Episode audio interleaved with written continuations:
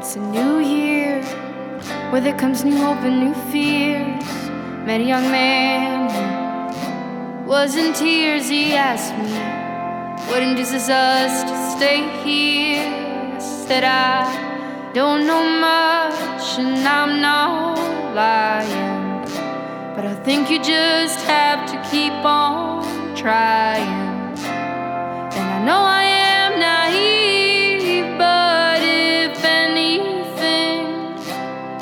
that's what's going to save me.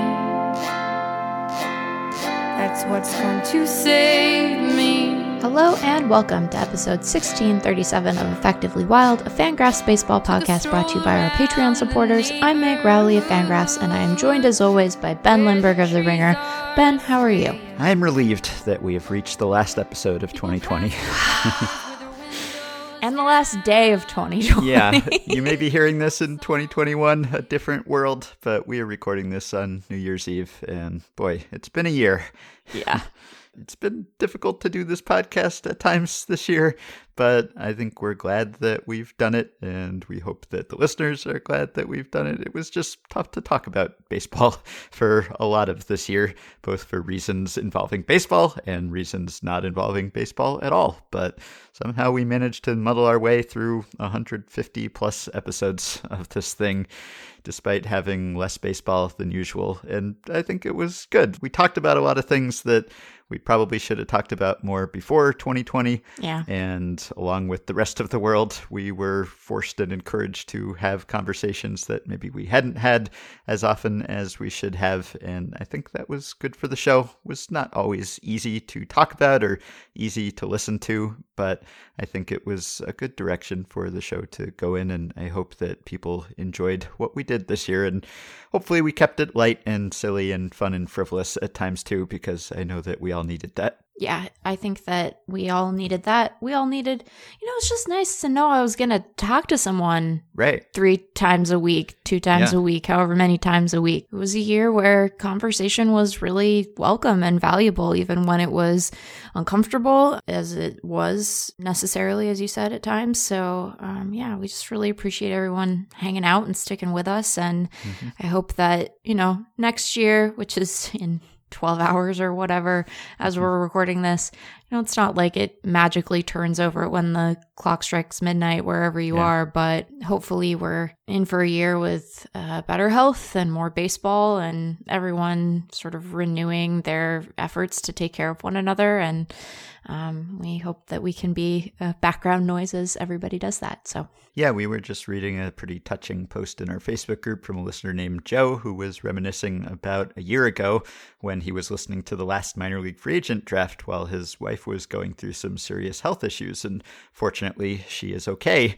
But at the time, he said it was somewhat comforting to listen to something just sort of silly and yet faux serious as the minor league free agent draft. And we heard from a lot of people this year who said similar things. And I know a lot of people found it more difficult to listen this year, probably both because baseball was gone for long stretches of the year and because we had no commutes and it was just harder to find time to listen to podcasts. But for those of you who stuck with us or were with us or are with us now, we really appreciate it. And it has been great to get your emails and your tweets and your comments and all of that just to know that we're not talking into the void here, that people are listening. and as you said, it has been nice to be able to look forward to talking to you or Sam or whoever else we're talking to throughout this year because we all lacked a little structure, even though we're all work from home people anyway. And so, in a way, we were more prepared for this lifestyle and, and had to adapt less. But it was still strange not to go outside much or see people much. And so,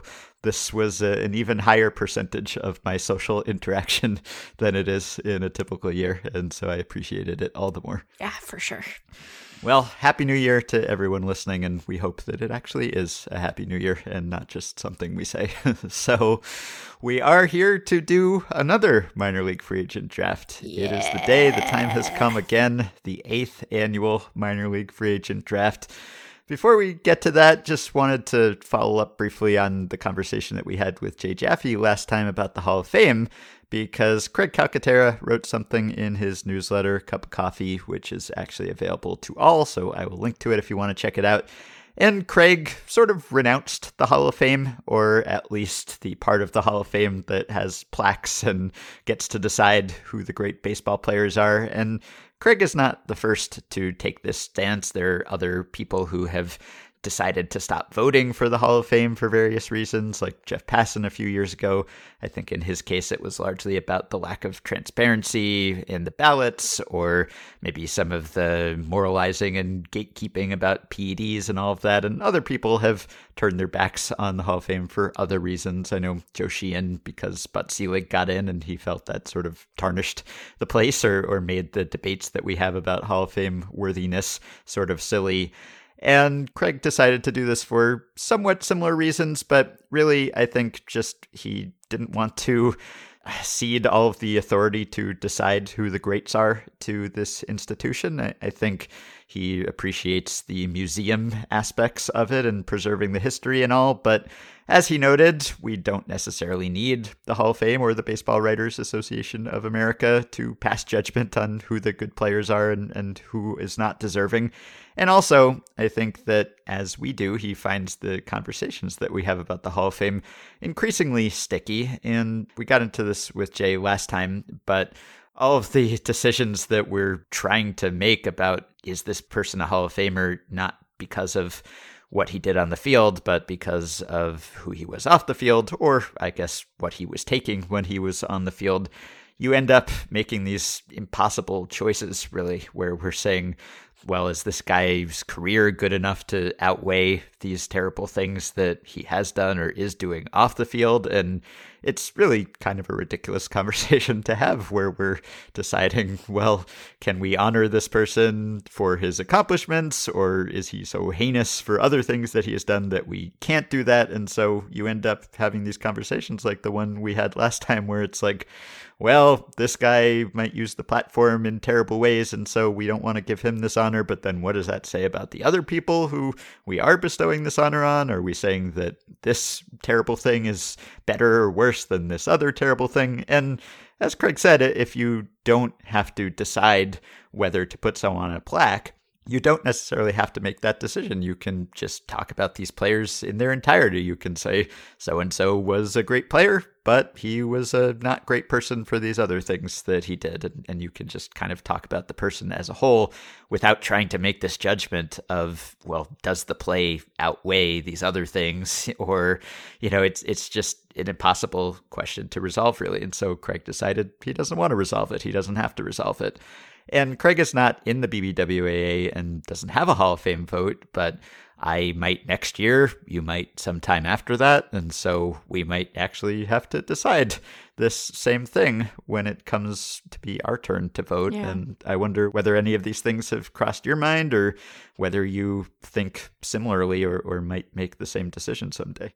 I don't know what I will do when the time comes, assuming, you know, I don't goof anything up so badly that they decide they don't want me anymore. But I think a lot of that will likely be colored by who's floating around the ballot when I get yeah. mine. Um, you know, I think that, and Jay noted this when we chatted with him and he noted it in his piece, like this was sort of a bummer year to get your first ballot. The yes. ballot is so fraught for so many different reasons. And I think it does, if you're going to engage with the exercise with the seriousness that it requires, it does require you to make a lot of really difficult judgment calls and to consider questions that I think were just not part of the way that sports writers generally, not just baseball writers, but sports writers generally thought about their obligations within their profession when the right. Hall of Fame was first introduced and when writers started voting. This was just, you know, not the way that we had really raised prior generations of sports writers to consider their jobs, right? Um, and mm-hmm. I think that we, as an industry, have done a better job of that in the last couple of decades, um, which I'm sure, you know, it's not a coincidence that the baseball writing corps has sort of diversified uh, in that time. And so you have, I think, folks who aren't white guys taking account of of players which isn't to say that you can't have a principled stance about baseball players if you're a white guy mm-hmm. but i think that this is a really hard slate to have as your introduction to voting yeah. i really have admired the way that like jay has approached the hall of fame in a way that i would describe as rigorous and and sort of he's had an an expansive understanding of where he needs to apply that rigor, right? Like, I think if people go back and listen to that episode, it's clear that um, these issues have been weighty for him and he wants Yeah. to get it right, even if there's not really an obvious way to do that to everyone's satisfaction. I think he arrived at a way that was obvious to him, but um, that's not going to satisfy everyone. That's a very long winded preamble. I think that I will be inclined to participate in the Hall of Fame because while it is not a perfect institution, and I think that it is not a perfect reflection of the sport as it has happened, um, which I think ideally a museum is going to tell the story of whatever it is that it's memorializing, Yeah. um, and that it ought to do that in a way that is exacting and honest, even when it is uncomfortable for it to do so. But it is the one we have. And I think that what has sort of when I, I read Craig's piece, I I think the thing I kept coming back to is I think it's perfectly acceptable for individual writers to look at that institution and sort of see it as irredeemably as failing its mission. I think that's fine. Like I think there's a defensible claim that doing the Hall of Fame the way we do sort of misses the broader story of baseball and that valorizing individual players puts folks in an impossible situation of trying to decide what to prioritize, even though folks do muddle their way through that. But I think it really matters to baseball players. yeah. I mm-hmm. think the Hall of Fame is really important to guys playing the game. I think it's really important to guys who have played the game. And I think that we can find a way to tell the story of baseball honestly, even within an institution that isn't perfect, because if we don't participate, then we're not going to get a good story. We're not going to get mm-hmm. an accurate representation. Yeah. And so I think that participation is important, even if I don't fault individual voters for finding it sort of untenable for them to do so. So th- I think that's where I am right now. But who knows what this what my feelings will be when the time comes. I am entering my third year in the BBWA, so I am mm-hmm. seven years out from a vote. And so, you know, I'm sure there will be some characters when the time comes for me. Yeah, right. I don't think it's going to be no more moral issues with any of the candidates Right, then. because They'll all be just great guys, Yeah. spotless records. yeah, baseball players are people, and some Yeah. of them are going to be great people, and some of them are going to be terrible people, and they are no, they are not immune from from their humanity by virtue of being professional athletes. So I don't think that these questions are necessarily going to get easier, even if at the moment I struggle to think of someone whose whose case will be quite as odious as say Curt. So I think that like this problem will come from me too. yeah. but I do think that there's value in people who acknowledge the the real weight of these issues, engaging with them and doing so in a way that matters to the ultimate result of a given Hall of Fame election. Um, Which isn't to say that the criticism that gets leveled at the institution from the outside isn't valuable in itself. I think that disinterested parties are often really well positioned and sometimes better positioned to engage in thoughtful and and sharp critique than folks on the inside. So I mm-hmm. appreciate the work and sort of perspective of folks like Craig or or Joe or Jeff and I think that we need people who don't have, you know, have to cast a ballot on the outside saying this is what the institution needs to be. Mm-hmm. But I think we need people on the inside to cast thoughtful ballots too. So Yeah. I am happy to take up one side of that charge and then to have people like Craig. I mean, Craig sounds like he's going to try to not care about the Hall of Fame at all, which, you know, on, on some level, I'm deeply envious because it is such a high stakes way to just make a real ass of yourself. yeah. This time is going to come for me pretty soon, which Yeah. is why this is on my mind. but I think as of today, I'm still inclined to participate and, and thinking along the same lines that you are. And it's tough. And if you could just sidestep all of these issues and just say, was this person a good enough baseball player? It would be a simpler exercise. And a lot of people think that's what you should do.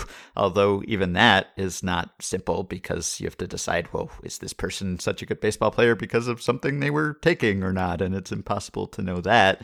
So it's never really as easy as it seems like it should be in theory. And then if you do just decide to at least put the non directly baseball related stuff aside, then you have to wonder well, maybe this is uh, okay for a museum or an exhibit of the best baseball players, but are we sending some wrong message by venerating this person and not acknowledging the other aspects of their legacy? So it's really tricky, and I'm definitely not looking forward to voting as much as I think I once would have.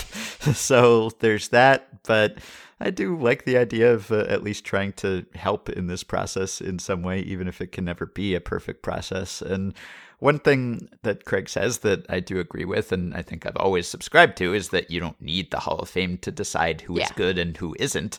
It's a, a, place where we put some people in a hall with plaques and we say they're Hall of Famers, but it doesn't change their actual record or their accomplishments. So when Harold Baines got in, it didn't make me think, oh, actually, Harold Baines was a, a much better player than I gave him credit for. And when, I don't know, Bobby Grich doesn't get in or name your qualified candidate here, it doesn't make me think, oh, that player actually wasn't deserving. So that doesn't change my mind what the baseball writers collectively think of this person or the veterans committees or various era committees. And I feel the same way about awards voting, really, and I care less about that stuff than I used to. But I think we are going to have these conversations inevitably, whether we have a Hall of Fame or not, whether the Hall of Fame is in the business of pronouncing Hall of Famers or not. People just like to debate this stuff and argue about this stuff. So that's not going to go away. It's right. not as if the Hall of Fame as a concept is unique to baseball. There are all sorts of Hall of Fames. Like, clearly, we like the concept of Hall of Fames. We like putting people in them. We like deciding who the best were. And it's never really easy to do that. It's probably easier in baseball than it is in some other fields that are less quantified.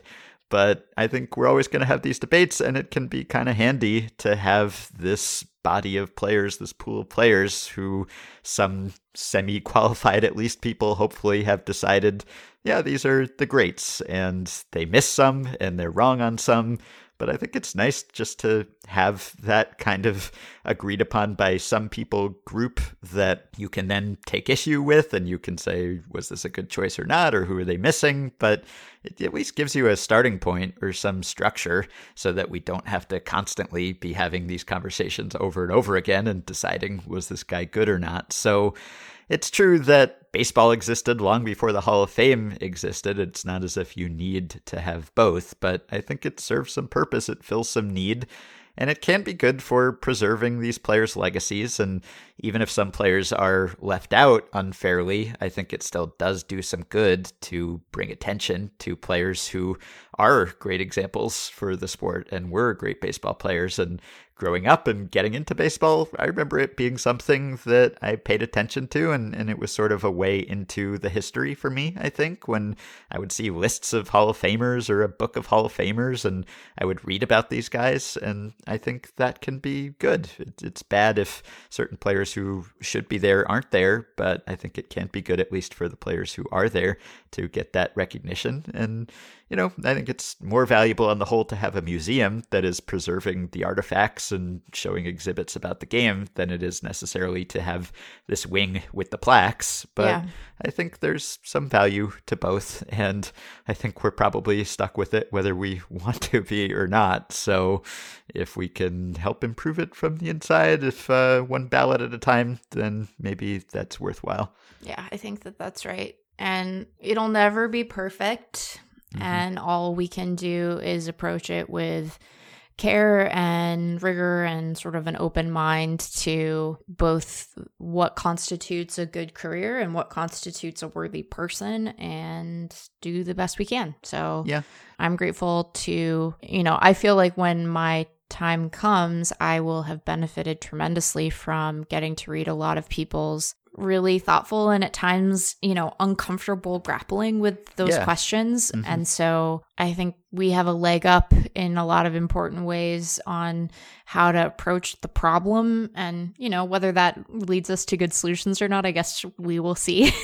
But I'm at least thankful to have a framework and how to do it. So, you know, in that respect, we um, we continue to to benefit and learn from the good work of other smart folks who've come before us, and we'll just do the best we can. Yeah, I think that too. Whether it's Hall of Fame debates or award debates, they can be pretty tiresome, and we can end up saying the same things about the same players year after year and having the same tired arguments. But I think there's sometimes some value to those conversations, and they can be illuminating and educational at times if you can use a, a player's season or career to illustrate something about baseball and value. It can be something I think that teaches people something about the sport, or at least raises interesting questions about what we value or how we value it. And so I think some of these debates are valuable to have. And maybe if Curt Schilling were not a Hall of Fame candidate, we would just be talking about Curt Schilling less, which would probably be a good thing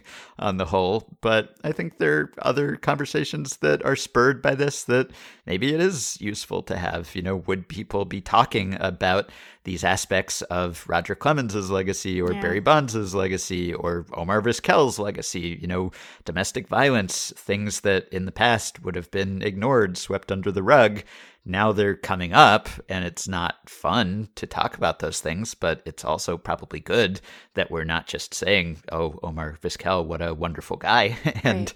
ignoring other aspects of his legacy. So I think that can be valuable if unpleasant. You know, it's maybe less fun than it was when we could just talk about, I think this guy was great. I think he was less great.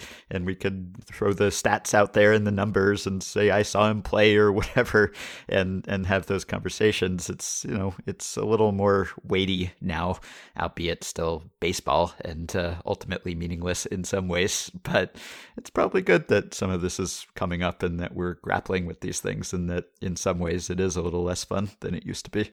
Yeah, I think that we need to, you know, having a museum that reflects the sport is the byproduct, but you don't get there if you don't have storytellers responsible for the sport who grapple with it and engage with it honestly. And I do think we've gotten a lot better about that.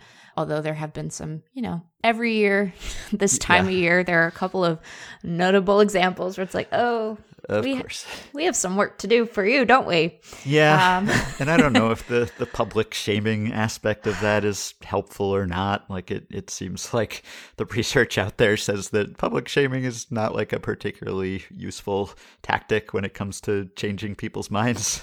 but you know, I don't know if that just tamps down on debate or makes people be even more set in their ways or not. But yeah, I, I think it can be valuable at times like even if it's just you know someone's bad ballot is like the the twitter main character of that day that yeah. everyone's dunking on. Like if you know maybe someone sees that and thinks huh why is this ballot drawing so much uh, attention and disdain?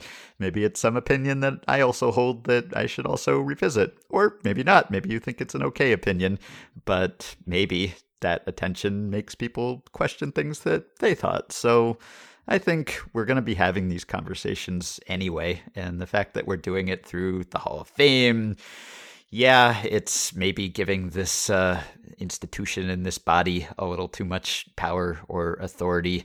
You can care about baseball history or not on your own. You can look up players on your own but it is something that a lot of people care about and it's going to be something that people continue to talk about. Yeah. So if we do have the opportunity to help shape that debate in some way, then I guess that can be a good thing. But yeah. we'll see how we feel in a year or seven years or whenever it is that it's our turn. Oh man, I oh gosh, I'm so I'm proactively nervous.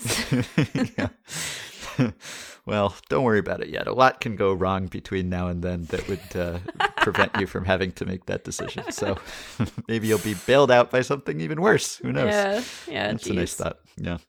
All right. So let's move on to the business of the day.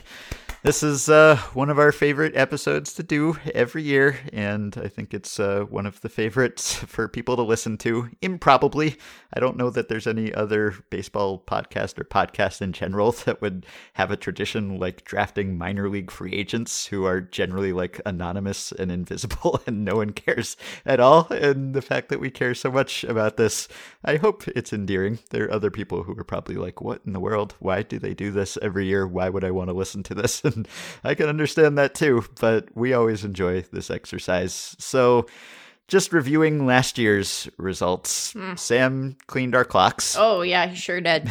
Mine more than yours, but Sam won. So the the way this works for people who need a refresher or have not been with us through this exercise before, we draft minor league free agents which is a, a, particular class of free agents, generally players who have been in the minors or with one organization for several years, and they're still not on a 40 man roster, and they are freed and they're able to sign a deal with another team now. It's a way of encouraging player movement and turnover and not having certain players locked in with a single organization for their entire careers. So at a certain point, they've served enough time in the minors they get to be free agents. And so this is uh, different from major league free agents, but sort of the same in the sense that they're now able to sign with anyone. They're on the open market.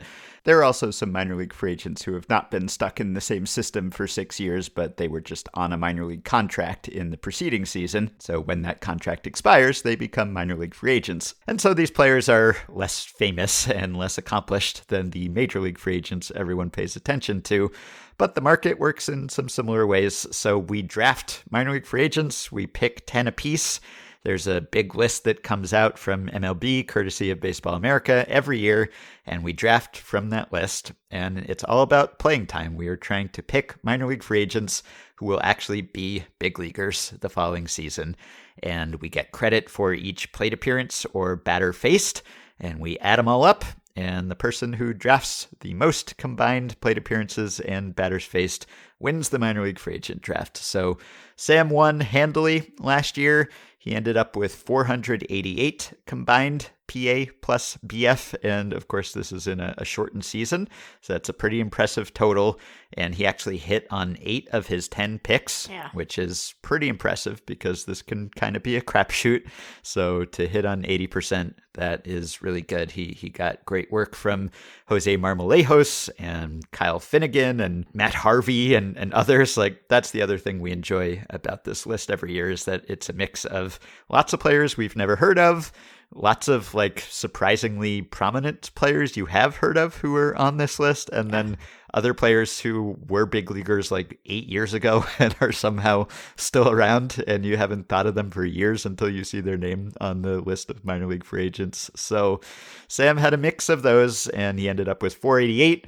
You ended up with 177. Terrible. And well, not as terrible as my lowly total of 94. Oh. I hit on only two players. I am uh, very embarrassed by this showing. So it's been a while since I've won one of these things. I'm kind of questioning my process here. I, I won back to back drafts in 2015 and 2016, and I've just been shut out since then. So, don't know if experience is actually improving me here, or maybe it's just not improving me as much as everyone else, or maybe it's all chance, who knows, but not feeling confident entering this draft. I think that it is a tricky exercise. There is so much luck involved. I do think there is good drafting to be had, but I do think a lot of it comes down to fluky stuff that we can't control. And that yeah. was probably true in 2020 more than any other year. And so while yeah.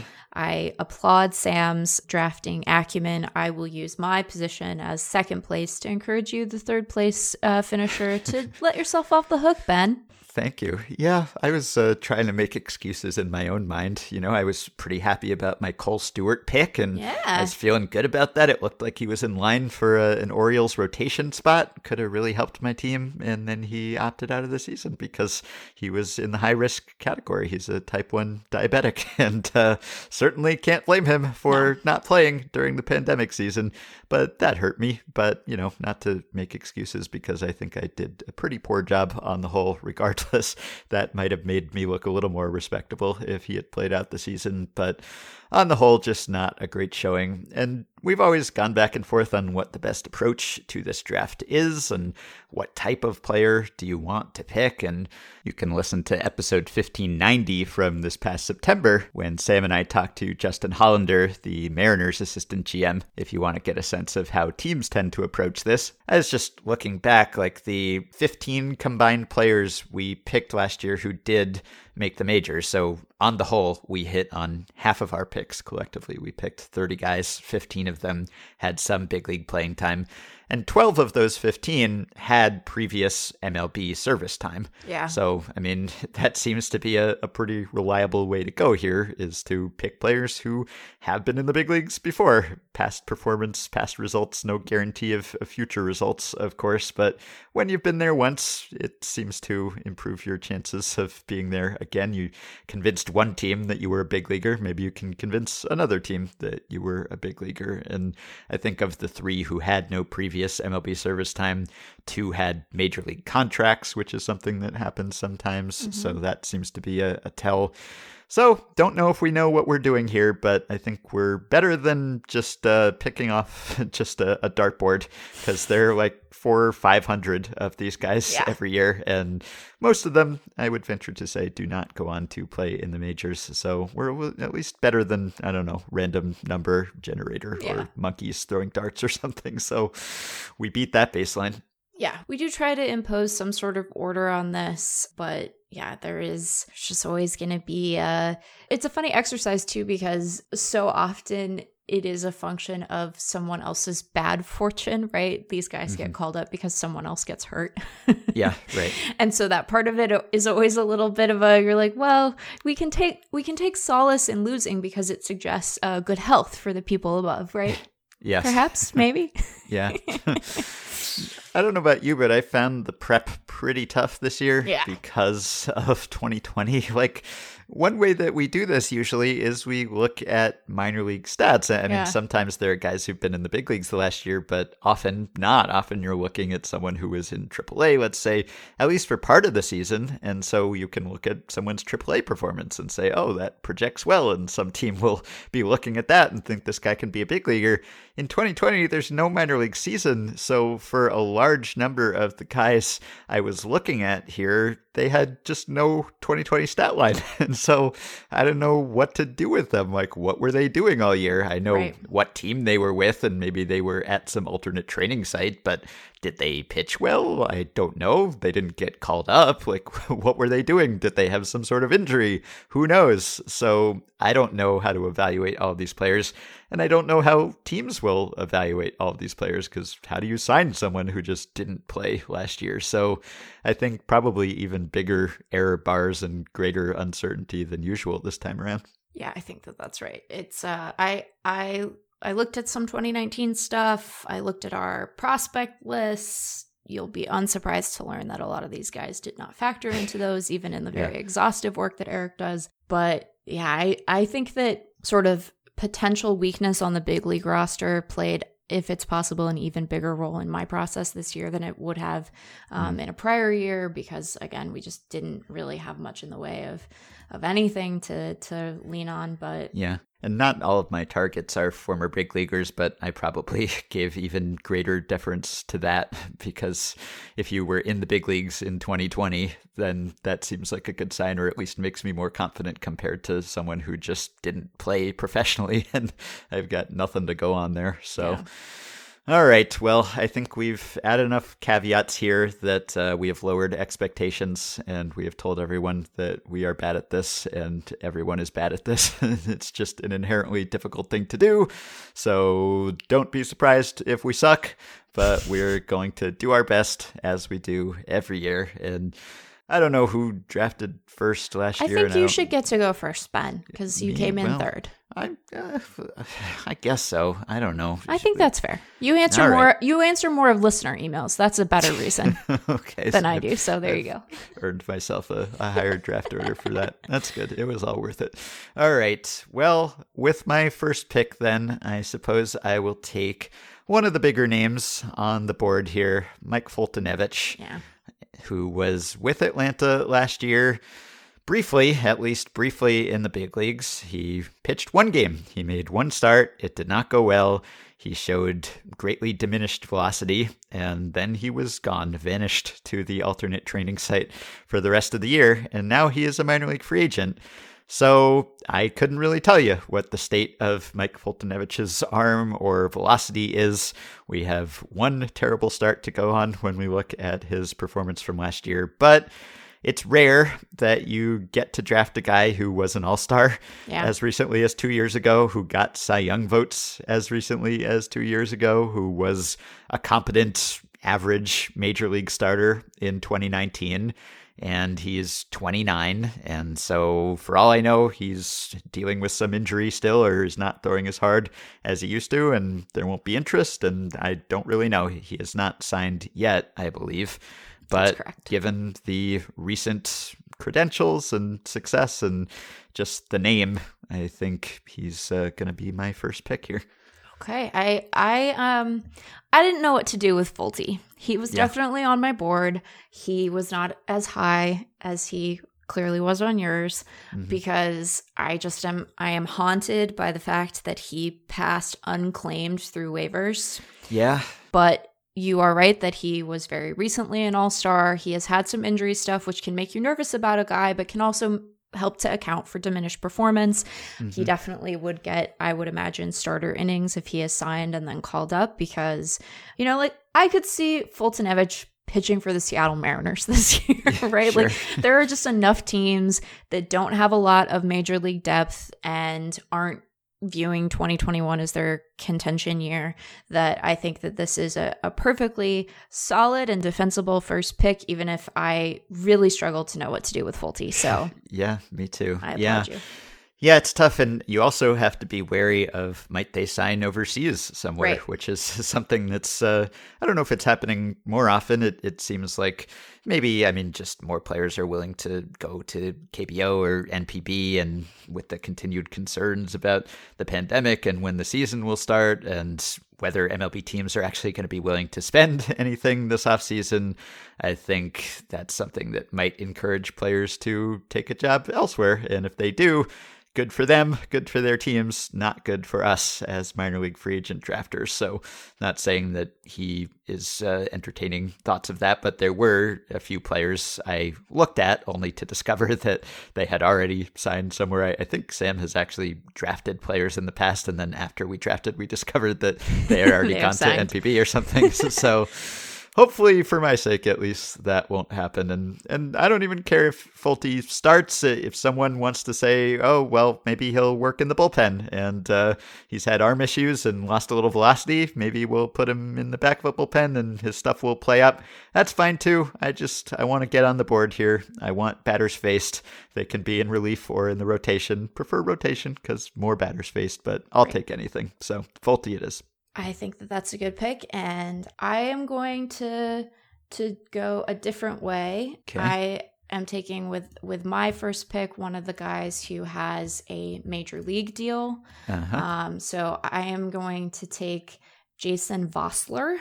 Okay. Who signed with the Giants. He is a third baseman, but in chatting about him with industry sources. Um, I think the consensus is more that he's he's likely to be a first base guy, and I I expect two things to be true of Vosler.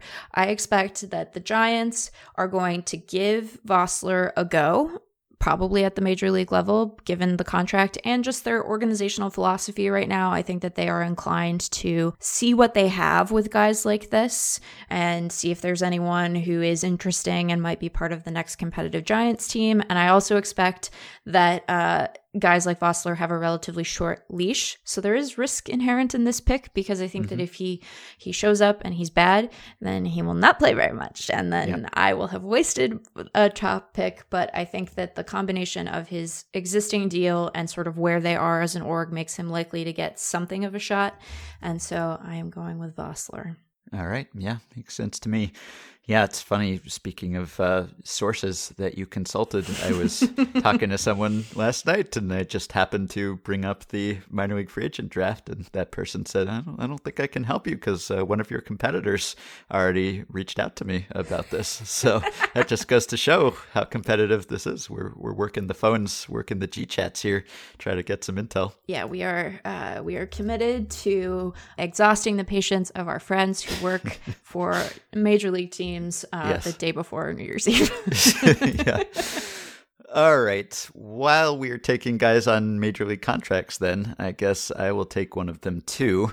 I'll take Sam McWilliams, okay. who was a player who was in the Rays system. He was uh, drafted by the Phillies in the eighth round in 2014, but been with the Rays for the last couple years and he was signed by the Mets to a major league deal, and not just to a major league deal, but to a major league deal with a $750,000 salary, which is above the major league minimum salary, which maybe just goes to show that there was some competition for his services, or at least the Mets thought there might be other suitors out there. He is only 25 years old. I think he went over to the Rays in the Souza trade with Colin Poche, but He's six foot seven. He was a starter in 2019. And I like when I get a guy who's a starter because then there's somewhere he could still go, right? Mm-hmm. If if you're bad as a reliever, then you're probably just not going to get a shot. But if you struggle as a starter, well, maybe they can move you to the bullpen and you'll be good. And he did not struggle as a starter. He was quite successful for the Rays AAA team in 2019, mostly out of the rotation. And again, it's a question of what did he even do in 2020? I don't know. I probably should have asked Jeff, but didn't. And so uh, that's kind of a, a black box. But I'm hoping that because the Mets saw something there, that he could be good. And seems like there might be some role for him on that staff. So, Sam McWilliams. Okay. Well, I am going to continue our trend here and I will take another Sam. I am ah, taking yeah. Sam Clay. Yeah. Sam Clay signed a major league deal with the Nationals. I am intrigued by Sam Clay, not just because of the major league contract, but he's a lefty. He'll be a lefty out of the bullpen, but he's been up to 96 and he has an absurd ground ball rate. Mm-hmm. And uh, I don't imagine that the Nationals will be especially good uh, next year, but that gives some some leeway to these relievers that they bring up. And so, yeah, Sam Clay it is. Yeah. Taking Sam Clay. Yeah, I was going back and forth between the Sams there. And I don't know if I picked right or not because I like Clay. He's like a, a grounder guy. He yep. doesn't give up a lot of home runs. He's yeah. got pretty good strikeout to walk ratio. Former fourth rounder has been to AAA. And last year, I think the Nats gave Kyle Finnegan, yes. a minor league free agent, a major league deal, and he was actually Sam's first pick, and he got 107 batters faced yeah. out of Kyle Finnegan, who was quite good out of the Nationals bullpen. So maybe history will repeat itself, and Sam Clay will be the new Kyle Finnegan, and if so, you will be the beneficiary. So we'll see who gets the better Sam. Yeah. All right. My next pick I think I will go with a known commodity here. Kind of a boring pick, but uh, I'm going to take Pedro Strop, ah. who has been around forever. He's 35 years old. He has pitched in the majors for the last 12 consecutive seasons. He was with the Reds in 2020, albeit briefly, and then I think he was with the Cubs and he had some groin issues, but he was really good, great as recently as 2018. And sometimes you just have to bet on the track record of a guy who's been in the big leagues forever. Like at some point, that streak will be snapped, obviously, but I'm going to hope that it will not be this year and that there's still something in Pedro Strop's arm and that'll catch on with some team and be in the middle of a bullpen somewhere and give me some batters faced. And he is a, a free agent currently? I believe so. He has not signed yet. Yeah. Okay. I, with my next pick, am going to take Joe Gatto. Uh huh. Another major league contract guy. Major league contract guy. I'm yeah. I'm interested in Joe Gatto for a couple of reasons. So he is signed with the Rangers, who I really don't expect to be especially good next mm-hmm. year. Joe Gatto is interesting. Like he was a guy who had a really good, a couple of really good breaking balls, but like terrible control, mm-hmm. and was an early round high school pick, and then has done some work, I guess, in recent years to sort of remake his arsenal with data, we love guys mm-hmm. who are interested in data. And mm-hmm. he signed a major league deal with the Rangers, who are having a very strange offseason of competing and not competing. They're like Schrodinger's baseball team of competition. Yep. But I imagine that a guy like Gatto gets a, a fair amount of, of leeway, probably out of the bullpen, although he has starting experience. And so uh, I have gone with Joe Gatto. I also enjoy saying his name. Yeah. Uh-huh. It's got yeah. like good, strong syllables. Um, I look, I didn't win the major, the minor league uh, free agent draft last year, but I won the name draft because in addition to Yakubonis, I had Skurnoff Loopstok, and that's the best name in the on the planet, really, not just in baseball. Joe Gatto is not as good a name, but I am optimistic will be a much better pick. yeah. Is so, it Skurnoff or is it Sicnarf? Si- maybe it's Sicnarf. I don't know. Which it's, I think is even better. I mean, it's, it's marvelous either way. Either way. yeah. really marvelous. All right. Well, Gatto was high on my list too. It it gave me some pause that he is not pitched above double A and yeah. wasn't particularly good when he did.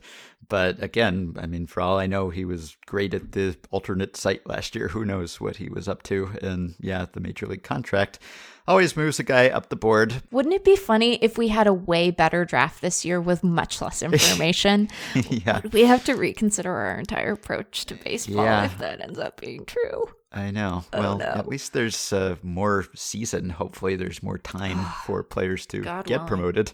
Let's hope. But all right. Although I guess, you know, I, I don't know whether, I think we talked at some point about whether it would be good or bad for our hit rate when it came to minor league draftees because on the one hand, shorter season, so you'd think fewer right. opportunities, but also bigger rosters and more turnover right. and guys opting out and just fluid rosters. So on the whole, obviously it, it suppressed playing time, but maybe it didn't hurt our actual rate of finding big leaguers. I don't know. I don't know. Okay, I am going to take Dwight Smith Jr. Dwight Smith Jr. is a 28 year old outfielder.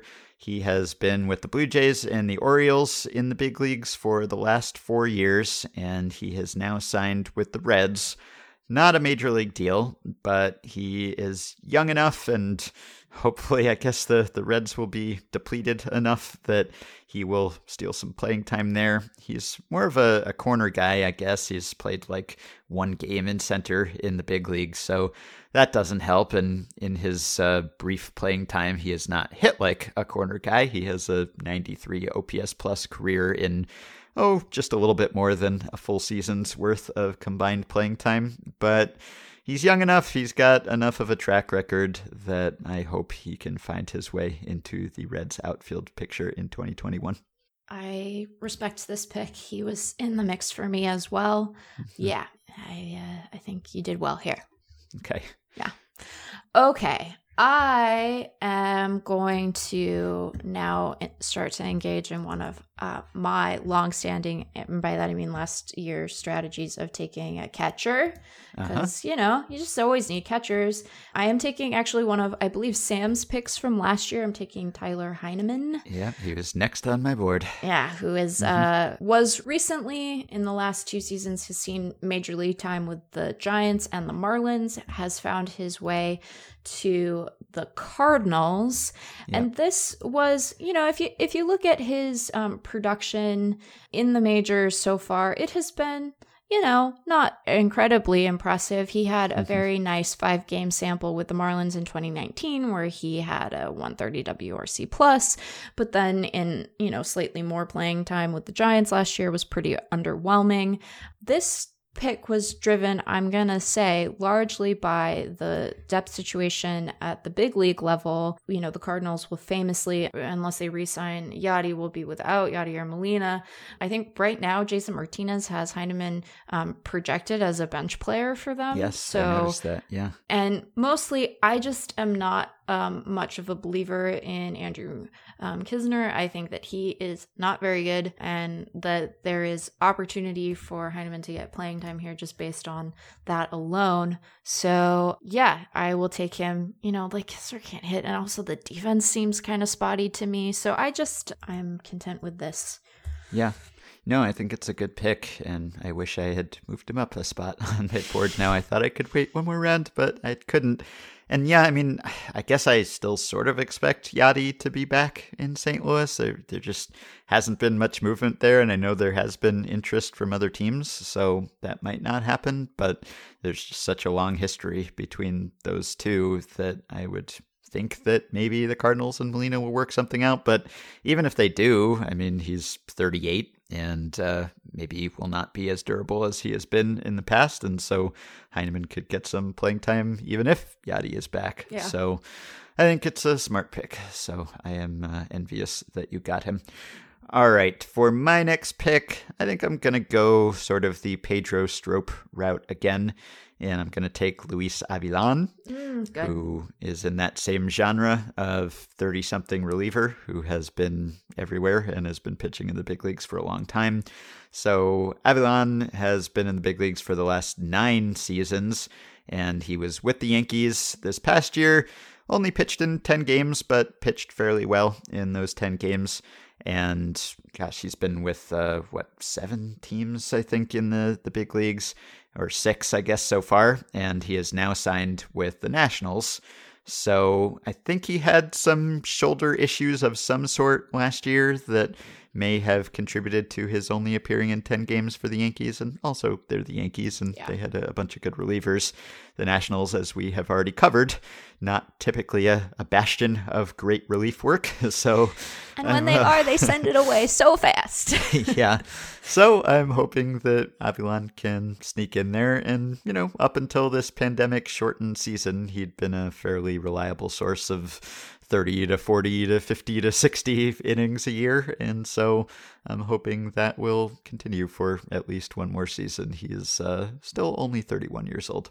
I think that that is a good pick. He was And a lefty, although I, yeah, I guess he'll be competing with Sam Clay for Oh, playing time. So you know, I I like it when there is uh, a little uh, potential competition between Yeah. draft picks. It makes it more exciting. yeah, me too. Okay, well, I with my next pick, I am going to take. I want to say, first of all, I'm so pleased with how little I've deviated from my board. Yeah. Last year, I got oh Ben. Do you remember? I got thrown for a loop and it never recovered. It just never Yeah. got better. That Guillen pick just killed me. Killed me. Okay, so with my next pick, I'm going to take Michael Anoa. Yanoa? Mhm. I, Yeah. I, I should you know how to say his name. it's Ynoa, who is a reliever. He has a minor league deal with the Phillies. He is another one of these guys who has sort of bounced around and has been, you know, he was, I think, originally signed by Oakland and has gone to the Royals and the White Sox. And this pick is being motivated by a couple of different things. The first of which is that he, and I don't know if this is a good draft strategy or not, Ben. This might prove to be the smallest of small samples, but like I've been watching him pitch in Lidom. Uh-huh. He has pitched pretty well for Aguilas down in the Dominican Winter League. It is all of 12 and two thirds innings, but he has pitched 2.13 ERA. He has struck out 18. Uh, he has only walked four. He's, you know, he's a reliever who is going to a Philly team that was truly terrible. And while his recent big league experience with the White Sox is nothing to write home about, uh, you know, I'm betting on a turnaround. Hmm Yeah, it's uh, been a while since we've seen him in the majors. I guess it's been a few years. So that sort of concerned me, but he's still around. He's still pitching, still got that name and former prospect pedigree, and still some stuff, I guess. So, yeah, that's uh, it's an interesting one. All right, for my next one, I think I'm going to take yet another reliever. I'm going to take Nabil Crismatt, who Oh, okay. Love love when I can steal one from you. Yeah, that's a you- good you've pick. stolen a couple from me here today already. So Crismatt was with the Cardinals this past year. He made his major league debut for them. Got into uh, not a whole lot of action, but six games, pitched pretty well in those games.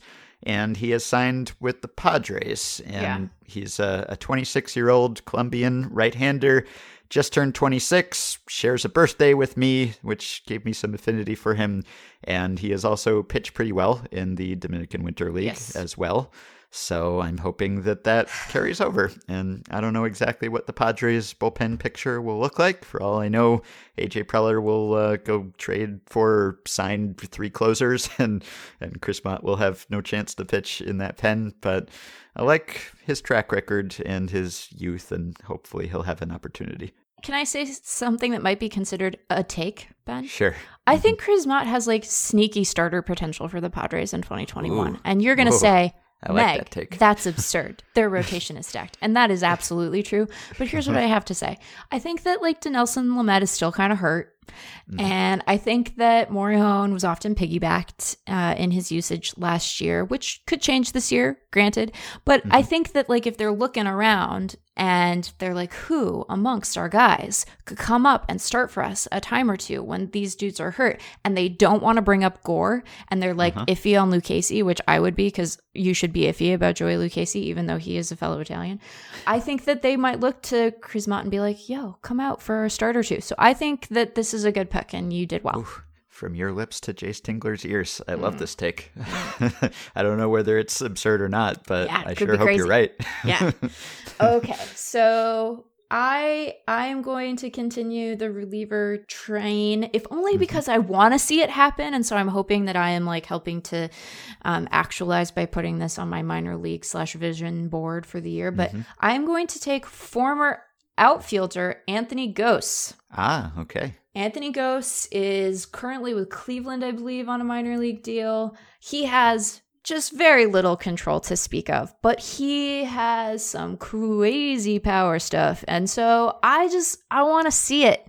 He was terrible to watch as an outfielder, but has been much more intriguing since he moved to the mound. And uh, yeah, I I am taking Anthony Gose. Yeah, okay. So that's yeah, I, I, I thought of him. I, I don't really know like what he was up to last year. It's like one of those cases where Yeah. uh, is is he still trying to do a two way thing? Is he completely converted? What did his stuff look like? I have no idea, but I like the story, and uh, that would be cool. So, yeah, I don't like I don't know what it necessarily looked like in 2020. I know that when Eric wrote about him for the others of note in the Cleveland system, which like he was not a prospect, he was not prospect eligible. He had exhausted his prospect eligibility as an outfielder, but he was like touching a hundred in the spring of 2019 and he has Uh-huh. a good curveball but he also like i said just very poor control he had struck out nine in like five and two-thirds innings before everything got shut down so i guess Mm-hmm. Yeah. that was this spring i'm looking at Yeah. this spring's list so anyway it's intriguing i have no idea what it looks like right now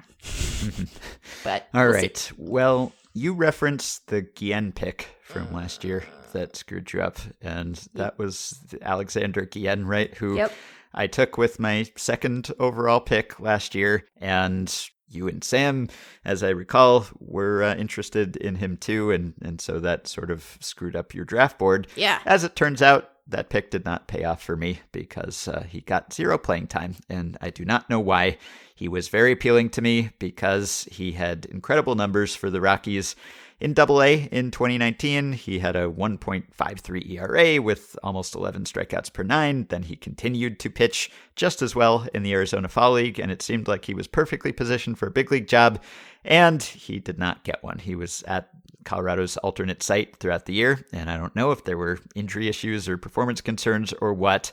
But he is with a new organization now. He is signed with the Marlins, and I would hope that the Marlins will recognize the talent here, or at least the talent that the numbers from 2019 suggested. And it seems like if you're with the Marlins, that should be a good opportunity to get some innings. I would hope, even though the Marlins are seeing better days than they used to see, still should be some openings in that bullpen. And I would hope that Don Mattingly and Kim Ng see what I saw last year. And so I'm going to do it again. And maybe he will burn me for a second consecutive year, but maybe this will be the year that that pick pays off. I just remember it throwing my entire draft into chaos. I made Yeah. several panicked picks. Although my my panicked pick immediately after this was Yakubonis, who was one of my guys who actually saw Right. big league time. Yeah, so you never know. You can't get too, You never know. too upset about any pick in this draft because uh, even the good picks could very easily not pan out, and the next one that you get instead could pay off even better. So. Gian is uh, only 25. He turned 25 in November, and I'm hoping that this will be the year. Okay, I I respect it. With my next pick, I am going to take. I've been googling while you were while you were Mhm. talking, and now I'm going to go off my draft board ever so slightly, and I don't know if it's the right thing to do or not. but I'm going to do it, Ben. Okay. We're going to be bold. I am taking Connor Joe Ooh, okay. who signed a minor league deal with the Rockies, um, who uh, you know plays he plays some infield, he plays some outfield. Um, the Rockies are rudderless and directionless, but might endeavor to do something here. I am not deterred by his negative 46 WRC plus in 2019 with the Giants. He was uh he ended up with the Dodgers. He did better in the the minor leagues for the Dodgers and I think that he has some legitimate power and he will get to play in Coors. He's a non-roster invitee for spring training and so um I I am going to be excited about the slugging in the minors rather than being terrified by the WRC plus in the majors. And I am going to take Connor Joe, hmm who now is employed by the Colorado Rockies, who are just the weirdest organization in baseball. Yeah, they really are. There's just no telling. I mean, with No. the Rockies, you might think, oh, well, there'll be some playing time to go around, so that's good, but you never really know if they will appreciate the good players that they have. So even if there is a player you draft who should get playing time, they might not. See Alexander Guillen, as Yep. we just said. So yeah, who knows? But yeah, they that I thought about that a couple of different ways. One that it might end up hurting me, but who knows? It could end up helping me too. Yeah. but uh, you know they they've they've moved on from some some expensive vets. I don't know about Fuentes, and I think that Joe could end up playing at first. And you know, I don't know. I think it could be. I think it could be fine. I think that he's probably as good as like. That's not. I can't say what I was about to say. That would be too much But we anyway, all- we all knew. yeah.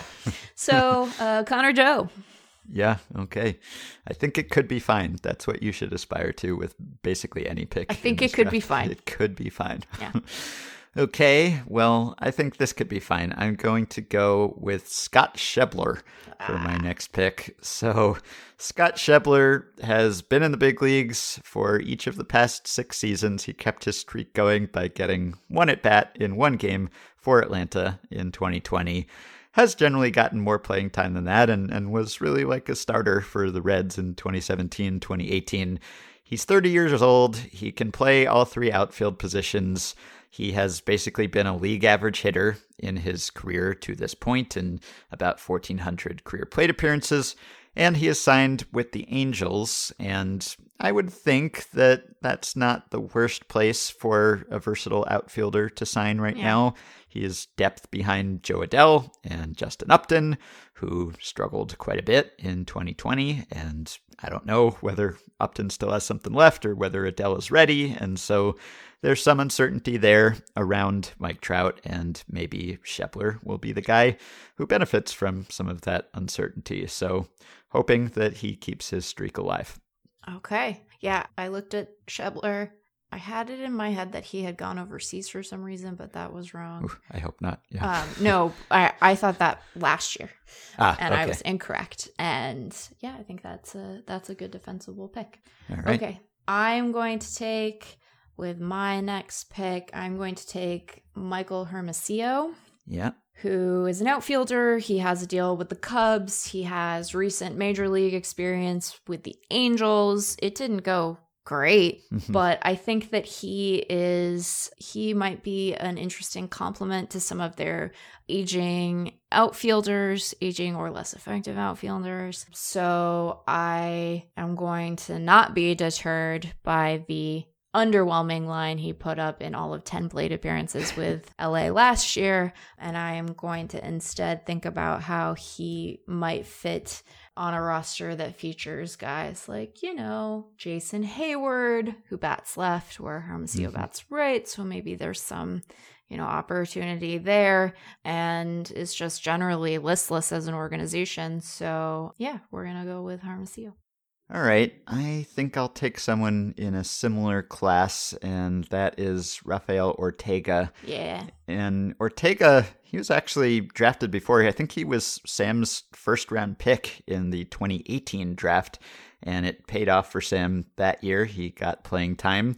And he's uh, sort of in a similar boat here. He is uh, a left handed hitter, outfielder, 29 years old He's been in the big leagues sporadically, you know, debuted with the Rockies in 2012, was with the Angels in 2016, was with Miami in 2018, was with Atlanta in 2019, and now he's with the Cubs. So I don't know. I, he hit well in the Venezuelan Winter League. He hit well at AAA in 2019.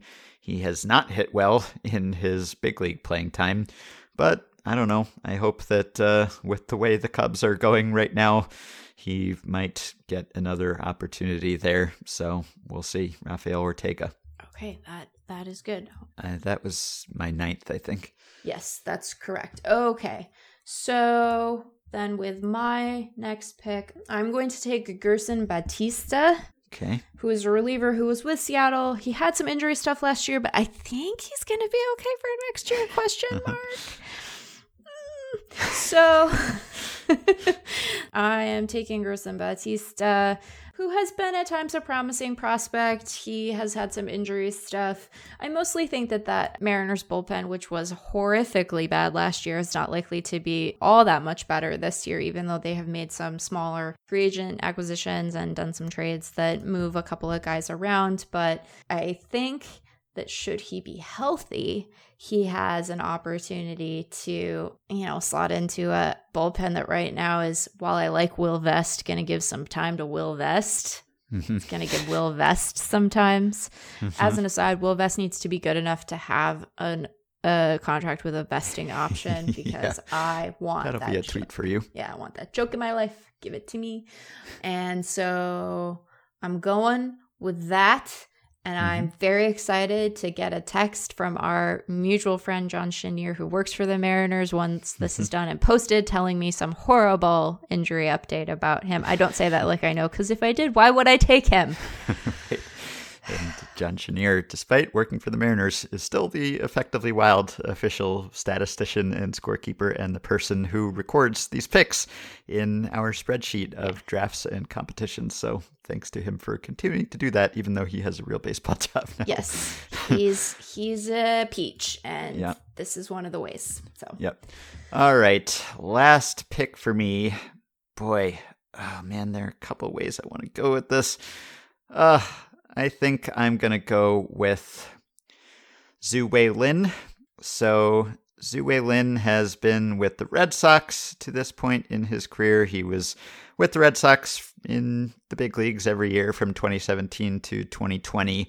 And he is now with the Twins. And he's 26. He's played every position, including pitcher and catcher, I think, except first base and he has big league experience, and I guess he would be the first or second utility option for Minnesota going into next season. So, hoping that he continues his streak and can get another big league look. Has not hit particularly well in his big league playing time, but only 200 plus plate appearances. So I hope there's still more in there. Yeah, well, certainly not me. Certainly not me. Okay, well, with my final pick, I am going to take Yunior Marte, was a reliever okay. with the Giants, who has reasonably good velocity. You know, he pitched well at double A. He had like a sub three FIP. It ballooned a little in 2019 when he went to triple A. He has made various, let's say, like others of note sections for our prospect list. He was like 93 to 97 on the last prospect list for the Royals that he made and pitched well out of bullpens last year, which I imagine will be his role in San Francisco, where, as I have previously stated, they are sort of keen to see what they have with a bunch of guys. He's 25, he has a really fast arm. So I suspect that he will get some opportunity. How long that opportunity will last, I suppose, will determine how good of a pick this is. But it is the pick that I am making with my final pick. Mm-hmm. All right. Well, we did it. We did it. I don't know how I feel about my picks. I, I feel like you stole some I wanted. I feel like there's some guys still on my board who I wanted just as much as the guys I took, and I don't know if I made the right call or not. Do you want to name anyone else you were considering, just so that uh, if they pan out, we look like at least we thought about them? uh, sure. I had like 35 guys on my initial list, and you took guys. some of them, and I took some of them, and there are quite a few on there that I'm sort of lamenting not finding room for. Yeah, there are a couple. Like I, I thought about on the position player side. I looked at uh, Jose Godoy, who's a catcher for Seattle. I looked at Bethancourt, who has a minor league deal with Philly. Mm-hmm. I still think optimistically that they might end up bringing Realmuto back, and I think there are other guys ahead of Bethancourt on the minor league side, even though their catching depth is not good. But like Bethancourt is like taking catching time away from Francisco Mejia in mm-hmm. LIDOM right now, which should make everyone nervous about Francisco Mejia. but I don't know that it makes you especially confident in Bethancourt. So I thought about him. I thought about Max Moroff, who has been yeah. a recent pick in these drafts. Yeah, I drafted him last year. Thought about him again. Yeah, so I thought about that because, you know, I think that there's he, there's some possibility that he gets bench infield reps for St. Louis, so that exists. Thought about Jose Siri, mm-hmm. who has a minor league deal with Houston. I don't know what's going on with their outfield. You know, they clearly have guys in house who are better than Siri, but they also have this hole to fill with Springer probably leaving and Reddick. And so, but he's just not been able to to stick anywhere. He's been in a bunch of orgs, but never been able to actually stick anywhere. I think that he's just in his own way a lot of the time. You took some of my guys. yeah. I'm looking I'm looking down my list. You took some of my guys. I thought about uh, Jared Robinson, uh-huh. who just has nice velocity and is going to uh, have a deal with the Mets. I thought about Trey Supak. Yeah, had him ha- on my list. Yeah. yeah, who has a deal with Oakland and like throws strikes and has four pitches, but doesn't have great velocity. And, you know, if their rotation is healthy, probably no role, but their rotation is often not healthy. so I thought about him. Yeah. Who were some of your guys? Let's see. Well, I seriously considered with my last pick there, and I wonder whether you considered him Felix. I thought about it. Felix is on the minor league free agents list. And I know. I, know. I considered it because uh, one disappointment of the 2020 season was that we did not get to see Felix make a not. comeback, which I know would have been a bit bittersweet for you as a, a Mariners fan seeing him pitch for another team. But it was kind of intriguing. Like he made four very solid spring training starts, like sub two ERA, more strikeouts than innings pitched, and it seemed like he was probably going to get a chance maybe for a rotation spot. And given the way things worked out, Atlanta certainly needed starters at various times in the year and, and arms of some sort. And so I wish we had seen what Felix could have done. And yeah. supposedly he's still interested in pitching. So I don't know. I thought about it just because I want to root for him, but I don't know if he'll actually get a shot or if he'll be good enough to stick, even if he does get a shot. Yeah, I had all of those thoughts, and then I thought to myself, you know, what's the what's the real link of emotional attachment I still have to my fandom in Seattle that like mm-hmm. really grabs me, and it's Felix. And so then I thought, what if it's bad? Yeah. It's just going to make me sad. And there's mm-hmm. going to be enough reasons to be sad yeah. in 2021. I don't need another I don't need another one. Mm-hmm. So I decided to be yeah. optimistic. And look, if wouldn't it be great, Ben, if Felix is fabulous in 2021. He latches on somewhere and he has a renaissance, and the year away d- has done him well, and he is just fantastic. And then we can feel silly for mm-hmm. not having greater faith, and that'll be so nice. So there's no downside here for me. Yeah, so there are some other recognizable names I thought of. Shelby Miller is mm-hmm. on this list, and Keon Broxton, and Fernando Abad, and Jorge Bonifacio, who's mm-hmm. uh, only 27, was with the Tigers this year who else? Ryan Buchter, bunch of relievers. Like Buchter has been yeah. pretty good, pretty effective on the whole, but he's also sort of a loogie or has been a loogie in the past. And so, what's the ceiling there, playing time wise? Yeah. And uh, Danny Hultzen is on this list. Yeah, Hultzen is on the list. But I, yeah. I decided not to do that for sort of similar reasons. yeah, Felix. Zach Littell, who yeah. was uh, good for the Twins in 2019. And I think Sam and I talked about this spring because he's like a, a cruise ship obsessive. Like he, he spends his whole off seasons cruising oh, with his no. family.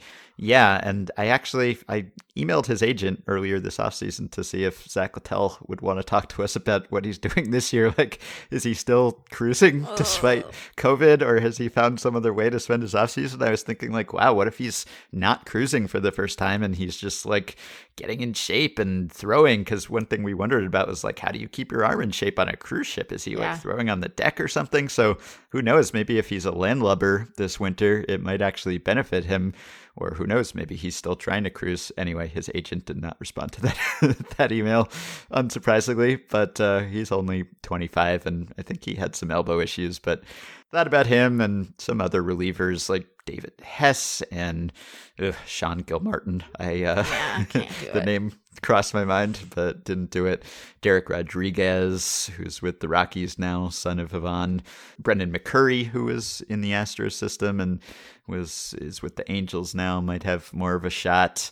Luke Farrell, the reliever who's been with the Royals and Reds and Cubs and most recently the Rangers and is now with the Twins. A couple like former prospects who are still bouncing around, like Dylan Cozens, mm-hmm. who was with the Phillies, now with the Brewers, former second rounder, got a little big league action, only 26. Nick Williams, the former Phillies second rounder, he was uh, with the Reds and the Cubs. I think he's still a free agent. Jonathan Lucroy is on this list.